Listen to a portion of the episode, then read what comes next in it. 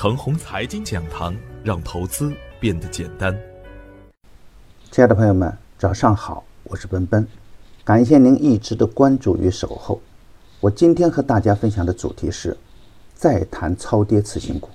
昨天的早盘，我给出的观点是，次新的合力不太强，总体的表现是以点带面，前有泰永长征，后有新疆交建，这种点穴式的热点。把握起来挺难的，只有逢低潜伏，耐心等待。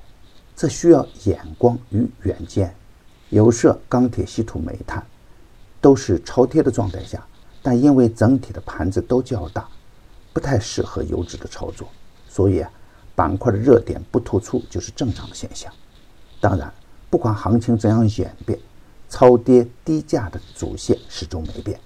而对于持仓的优质个股来说呢？回调的时候就是买点，涨高了的板块不要太贪了。我近期啊反复强调一个观点：无论是怎样的好政策，都不可能是雨露均沾，不可能出现普涨的大牛格局。震荡上行仍然是大概率事件，大趋势啊还是一个结构性的行情特点，市场一定会寻找突破口。热点凌乱的前提下，把握起来比较难。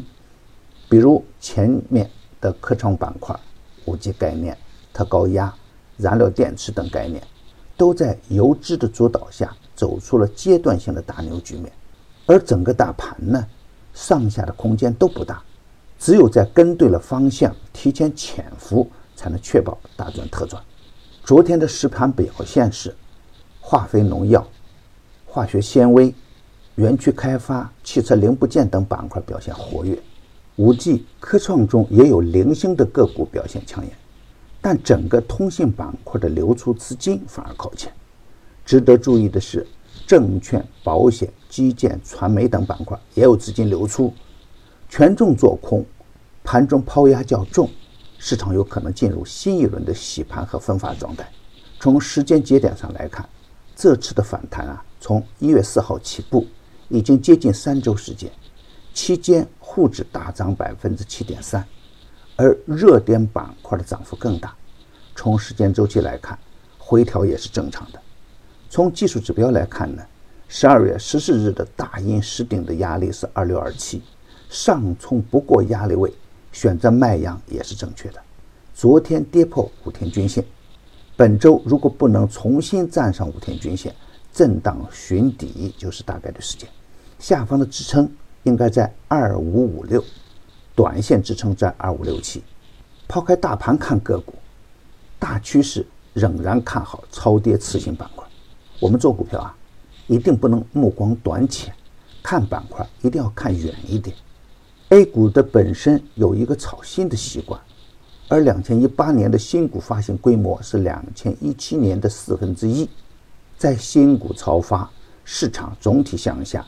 以及市场监管的多重因素的合力作用下，从两千一七年的三月到当下，次新股的指数的整体调整幅度是空前的，超跌次新的横盘时间呢也是空前的，很多两到三年的次新股都处在破发、破净资产的双破状态之下，只要个股的基本面和经营没有问题，他们的投资价值是显而易见的。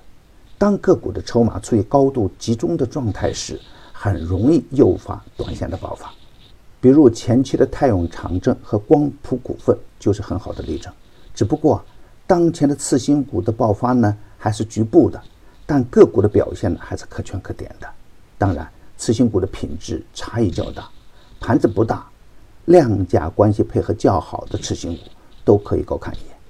前期点评的密尔科韦、盛虹股份。新锐科技、彩讯股份等，短线都有不错的表现，而超跌状态的江苏雷利、沃格光电、爱英史、明德生物、富汉威等个股，可以在研究基本面和量价关系的基础上高看一眼。策略上应该是逢低清仓潜伏，择机滚动操作。当板块和个股共振向上的时候，再补仓大干。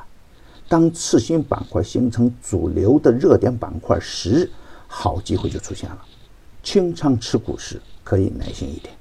牛散的圈子啊，天天赢盘，以专业专注为本，一直坚持逢低潜伏、长线短打的投资策略，精选的个股个个稳健，继八菱科技、摩恩电器、通展立星、泰永长征、光一科技、鹏起科技之后，逢低潜伏的盛虹股份，短线收获两连板。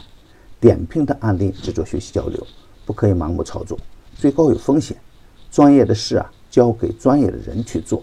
加入牛散的团队呢？胜过自己独自乱干，详情可咨询客服 QQ 二八五二三六五六九七，还可以专享新用户七天 VIP 高端服务。与牛散结缘呢，您将成为下一个牛散。送人玫瑰，手有余香。感谢您的点赞与分享，点赞多幸运就多，分享多机会也多。谢谢。